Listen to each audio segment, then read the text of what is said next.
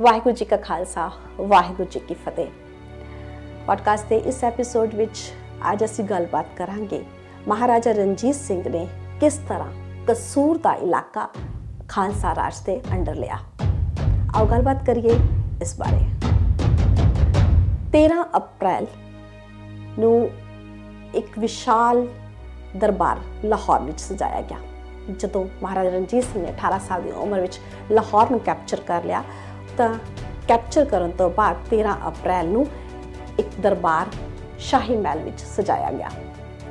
ਉਸ ਸ਼ਾਹੀ ਮਹਿਲ ਵਿੱਚ, ਉਸ ਦਰਬਾਰ ਦੇ ਵਿੱਚ 13 ਅਪ੍ਰੈਲ ਨੂੰ ਜਿੰਨੇ ਵੀ ਪੰਜਾਬ ਦੇ ਸੂਬਿਆਂ ਦੇ ਸਰਦਾਰ ਸਨ, ਪਠਾਨ ਸਨ, ਜਿੰਨੇ ਵੀ ਰਾਜਪੂਤ ਰਾਜੇ ਸਨ, ਸਾਰਿਆਂ ਨੇ ਸ਼ਿਰਕਤ ਕੀਤੀ। ਰਣਜੀਤ ਸਿੰਘ ਨੂੰ ਉਸ ਸਮੇਂ ਗੱਦੀ ਤੇ ਬਿਠਾ ਕੇ ਬਾਬਾ ਸਾਹਿਬ ਸਿੰਘ ਨੇ ਉਹਨਾਂ ਦਾ ਤਿਲਕ ਕੀਤਾ ਅਤੇ ਮਹਾਰਾਜ ਦੀ ਉਪਾਧੀ ਜਿਹੜੀ ਸੀ, ਉਹ ਰਣਜੀਤ ਸਿੰਘ ਨੂੰ ਮਿਲ ਗਈ। ਹੁਣ ਰਣਜੀਤ ਸਿੰਘ ਮਹਾਰਾਜਾ ਰਣਜੀਤ ਸਿੰਘ ਬਣ ਗਏ। ਮਹਾਰਾਜਾ ਰਣਜੀਤ ਸਿੰਘ ਬੰਦੇ ਸਾਰ ਹੀ, ਮਹਾਰਾਜਾ ਬੰਦੇ ਸਾਰ ਹੀ ਰਣਜੀਤ ਸਿੰਘ ਨੇ ਹੁਕਮ ਕੀਤਾ ਕਿ ਨਵੇਂ ਸਿੱਕੇ ਚਲਾਏ ਜਾਣ। ਉਹ ਸਿੱਕੇ ਜਿਨ੍ਹਾਂ ਤੇ ਉਹਨਾਂ ਦਾ ਨਾਮ ਨਹੀਂ ਹੋਏਗਾ, ਸਗੋਂ ਉਹ ਨਾਨਕ ਸ਼ਾਹੀ ਸਿੱਕੇ ਹੋਣਗੇ।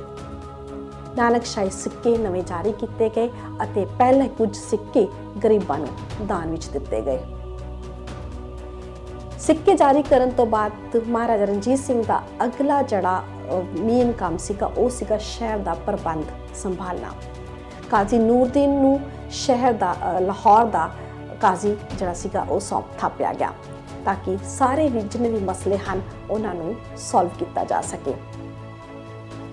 ਇਸ ਸਮੇਂ ਪੰਜਾਬ ਜੋ ਸੀਗਾ, ਉਹ ਬਹੁਤ ਹੀ ਹਿੱਸਿਆਂ ਵਿੱਚ ਵੰਡਿਆ ਹੋਇਆ ਸੀਗਾ।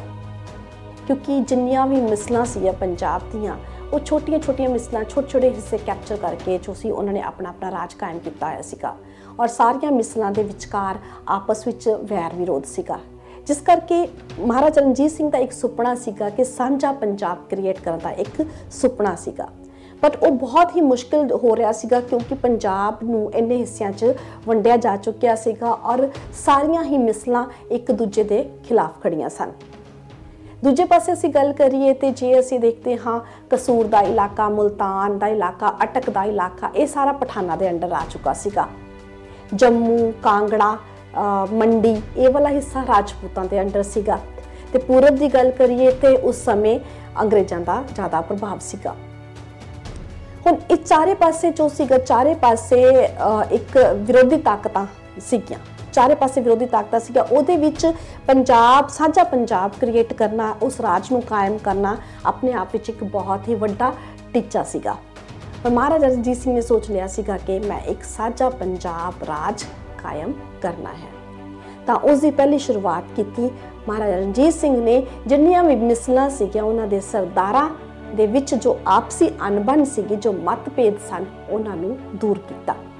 ਉਹਨਾਂ ਵਿੱਚੋਂ ਜਿੰਨੇ ਵੀ ਡਿਸਪਿਊਟ ਸੀਗੇ, ਉਹਨਾਂ ਨੂੰ ਖਤਮ ਕੀਤਾ ਤਾਂ ਕਿ ਇਹ ਸਾਰੀਆਂ ਮਿਸਲਾਂ ਇਕਜੁੱਟ ਹੋ ਸਕਣ। ਇਸ ਤੋਂ ਬਾਅਦ ਉਹਨਾਂ ਨੇ ਸ਼ੁਰੂ ਕੀਤਾ ਆਪਣਾ ਅਗਲਾ ਕਦਮ ਚੱਕਿਆ।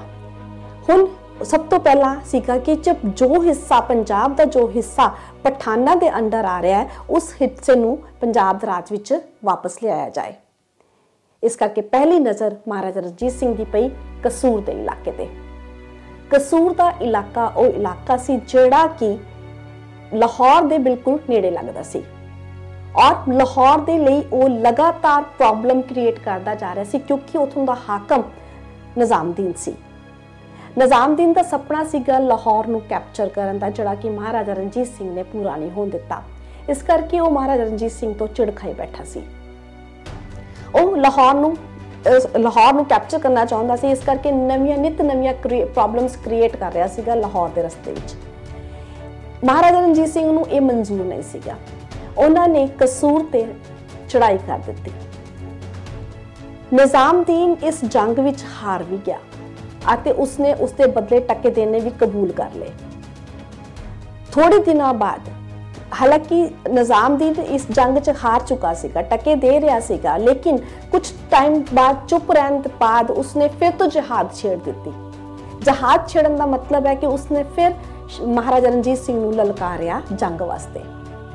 ਮਹਾਰਾਜਾ ਰਣਜੀਤ ਸਿੰਘ ਨੇ ਦੁਬਾਰਾ ਜੰਗ ਛੇੜੀ, ਉਹਦੇ ਖਿਲਾਫ ਜੰਗ ਛੇੜੀ ਅਤੇ ਉਹ ਫਿਰ ਹਾਰ ਗਿਆ। ਇਸ ਵਾਰ ਉਸਨੇ ਫਿਰ ਮਹਾਰਾਜਾ ਰਣਜੀਤ ਸਿੰਘ ਨੂੰ ਕਨਵਿੰਸ ਕੀਤਾ, ਮਾਫੀ ਮੰਗੀ ਤੇ ਆਪਣਾ ਇਲਾਕਾ ਉਸਨੇ ਬਚਾ ਲਿਆ। ਇਹ ਲਗਾਤਾਰ ਇਹ ਚੀਜ਼ ਚੱਲਦੀ ਜਾ ਰਹੀ ਸੀ ਮਹਾਰਾਜਾ ਰਣਜੀਤ ਸਿੰਘ ਨੂੰ ਹਰ ਵਾਰ ਮਾਫ ਕਰਦੇ ਆ ਰਹੇ ਸਨ।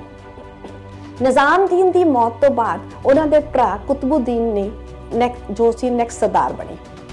ਨੈਕਸਟ ਸਰਦਾਰ ਬਣਦੇ ਸਾਰ ਕੁਤਬੁਦੀਨ ਦਾ ਵੀ ਉਹੀ ਉਹੀ ਸਟ੍ਰੈਟੇਜੀ ਸੀਗੀ ਕਿ ਲਾਹੌਰ ਦੇ ਰਸਤੇ ਵਿੱਚ ਕਿਸੇ ਤਰ੍ਹਾਂ ਰੋੜੇ ਅਟਕਾਏ ਜਾਣ। ਮਹਾਰਾਜਾ ਰਣਜੀਤ ਸਿੰਘ ਹੁਣ ਇਸ ਚੀਜ਼ ਤੋਂ ਬਹੁਤ ਜ਼ਿਆਦਾ ਪਰੇਸ਼ਾਨ ਹੋ ਚੁੱਕੇ ਸਨ, ਰੋਜ਼ ਦੀ ਲੜਾਈਆਂ ਤੋਂ ਪਰੇਸ਼ਾਨ ਹੋ ਚੁੱਕੇ ਸਨ, ਤੇ ਇਸ ਕਰਕੇ ਮਹਾਰਾਜਾ ਰਣਜੀਤ ਸਿੰਘ ਨੇ ਡਿਸਾਈਡ ਕਰ ਲਿਆ ਕਿ ਕਸੂਰ ਤੇ ਦੁਬਾਰਾ ਹਮਲਾ ਕੀਤਾ ਜਾਵੇਗਾ ਔਰ ਉਸ ਨੂੰ ਜਿੱਤ ਕੇ ਪੰਜਾਬ ਰਾਜ ਦਾ ਹਿੱਸਾ ਬਣਾਇਆ ਜਾਏਗਾ।